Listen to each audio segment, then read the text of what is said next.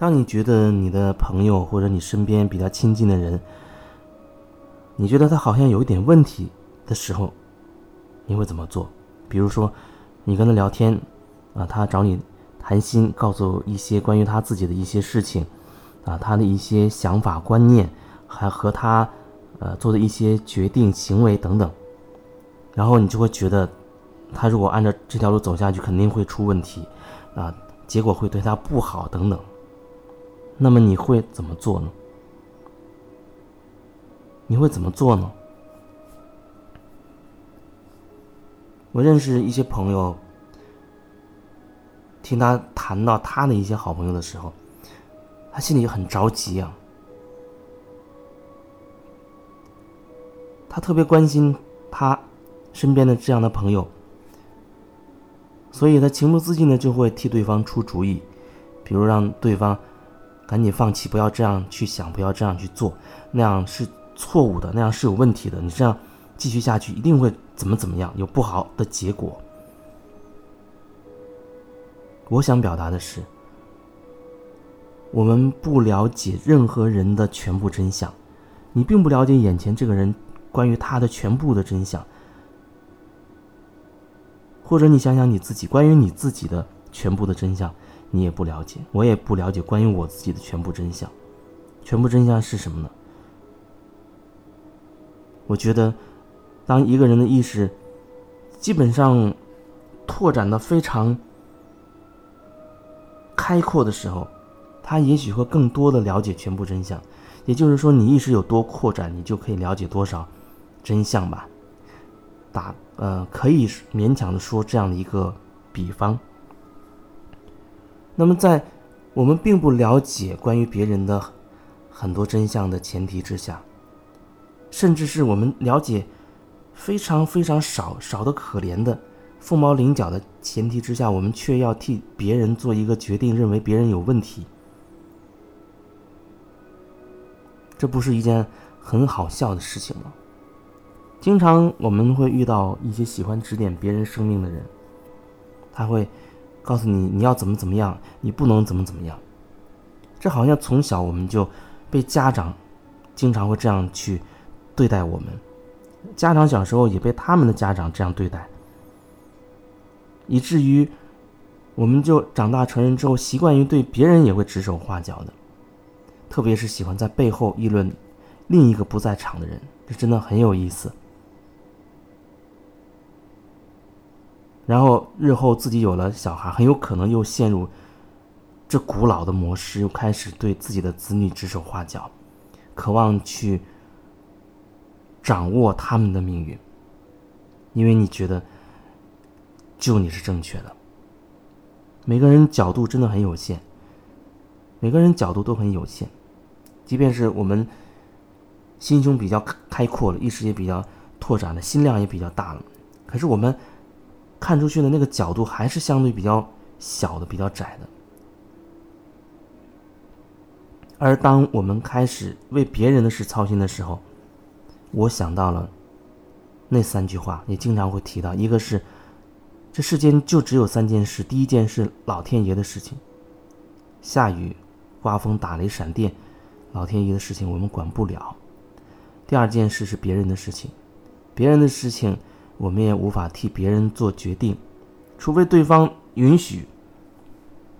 当然，这允许背后又有很多可能性。我们只是打比方说，除非对方允许，否则的话，我们无法替对方做任何决定。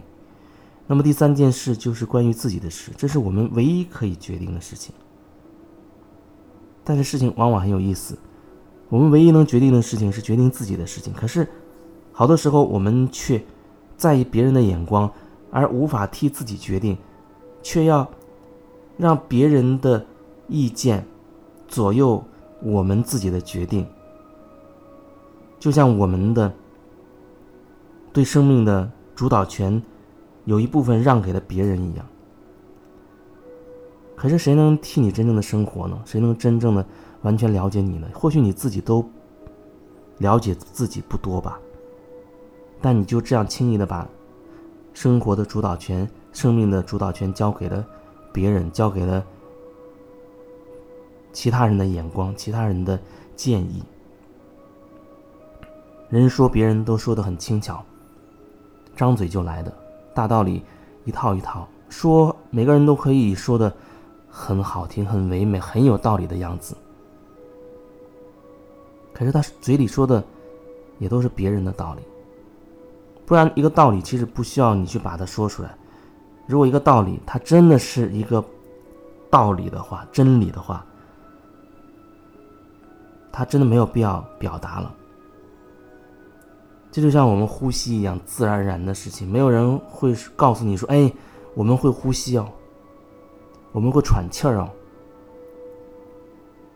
我们会饿哦，我们会想吃东西。”没有人会这样去告诉你，因为那是一个非常非常普遍的现象，那可以算是一个普遍的一个真相吧。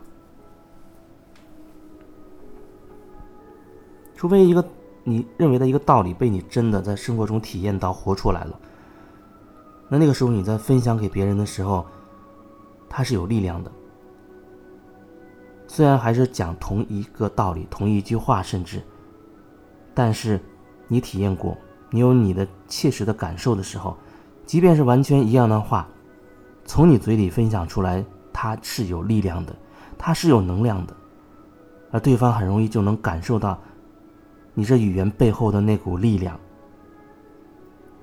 所以我一直都在说，能量在语言之后、之外，能量总在语言背后，能量总在文字背后。所以，一个人有没有内在的那种能量、那个力量，不在于他说话的那个内容是什么，他即便大声的去喊。你很有可能觉得，他真的是没有力量的。可是，或许一个人他只是没有那么大的音量，去表达他的想法、他的感受的时候，你却能够很明显的感受到，这个人真的是很有自信、很有力量。分享的是你真实的感受的时候，是人最有力量的时候。当你开始担心别人眼光的时候，你的话就显得非常的无力，非常的飘渺。当你想去迎合别人的时候，你甚至会觉得那声音会从你的嗓子眼儿出来。可是你的声音很扎实，它来自于你的心灵深处的时候，你会觉得那个声音从你的心轮发出来，或者是你的丹田发出来，它是有力量的。是很扎实的，那不是一种技巧。有的时候，就像以前学播音主持，会有一种练声。有的人练声很刻苦，他可以把声音练得很有磁性，听起来是铿锵有力的。但其实你可以感受到，有一种他练的是技巧，你可以感受到他的声音听起来好像很好听，但那是技巧。那是一种技巧性的表达，但如果他真的是理解理解了那那个内容，说了自己想说的话的时候，而他本身，比如说啊，普通话发音都很准，那么你就会觉得他的声音很非常的扎实，很有啊很有磁性，很好听。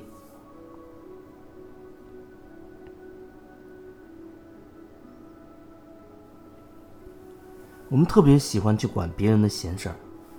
面对我说的，就是你会觉得，哎，身边这人他按照这条路走下去肯定会很惨，所以你特别想把他拉回正轨上，啊，指点一下他，让他不要滑入歧途。可是你真的不了解别人的生命的背景，他的生命线索是怎么安排的？冥冥之中会有一个更大的力量，会有一个。背后会有个更高的一种智慧在左右着他，包括左右着我们自己的人生。所以有时候我们人生一个大转弯，连自己完全意想不到的。十年前你不会想到，十年之后此时此刻的到底会怎么样？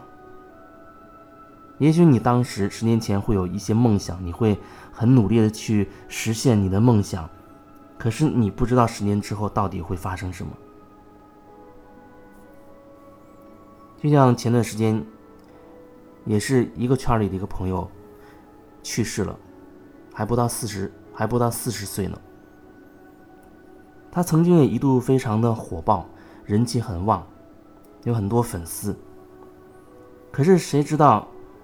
突然之间，身体就出现了很大的问题，就好像已经走在云端，一下子就掉到坑里一样的感觉。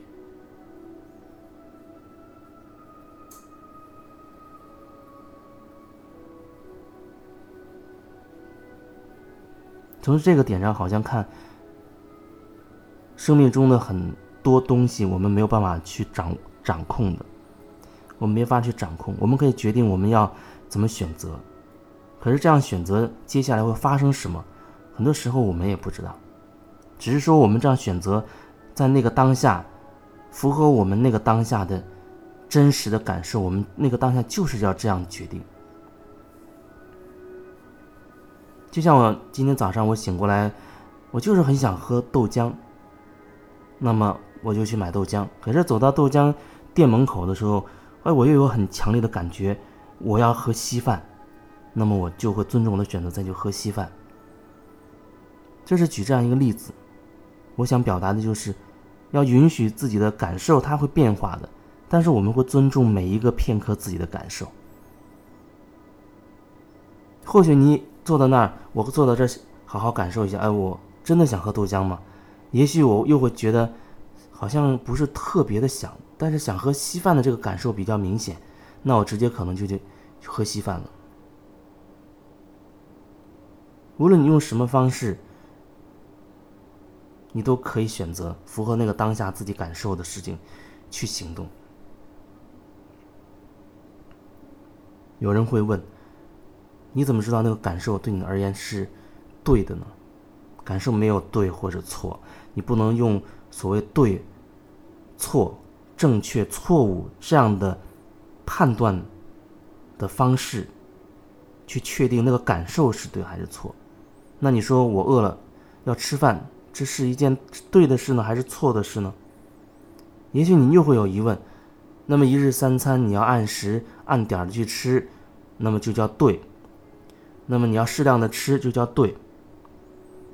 那我想表达的就是，每个人他会有自己身体的生理的一个节律。有的人可能他一天吃四顿甚至五顿，会对他比较适合。就像有的人他可能肉多一点，会对他健康会更好。但有的人可能会偏瘦一点会更和会更和谐。他没有一个标准的一个参数给你。但是有的人就这么盲目的去相信那些标准，啊，一定要一天吃三顿饭。但是有的人他又信奉一天一吃两顿饭，过午不食呢。还有的人他坚持信奉要纯素食。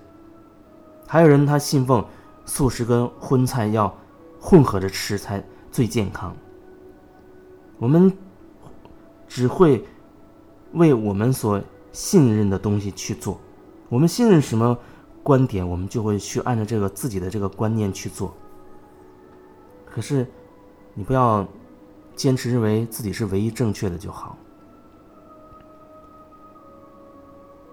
你去做你自己有感觉的。没有没有任何问题，只是你不要坚持认为你的感觉要用一个对或错的标准去衡量就好。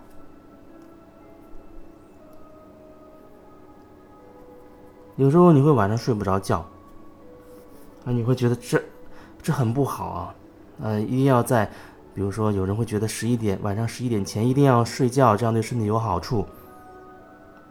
那可是。还有一种人，他觉得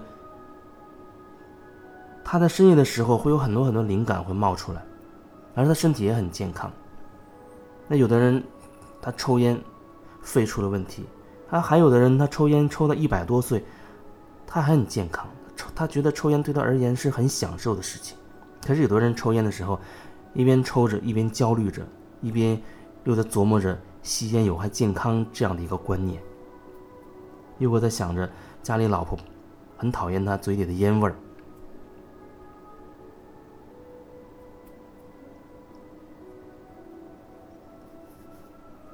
所以不要太执着，你怎么做都可以，怎么做都没有问题。同时，允许别人也可以有他自己的角度，也允许别人也可以按照他想做的那个方式去行动。当然，你可以说你自己的感受，但你要允许别人也可以不接受，还是坚持人家想要做的。你可以允许自己不再执着于。正确错误，那你也要允许别人，他可能还会继续坚持，他有底线，还会继续坚持是非分明。一切只是允许是什么就是什么，发生了什么就接纳什么。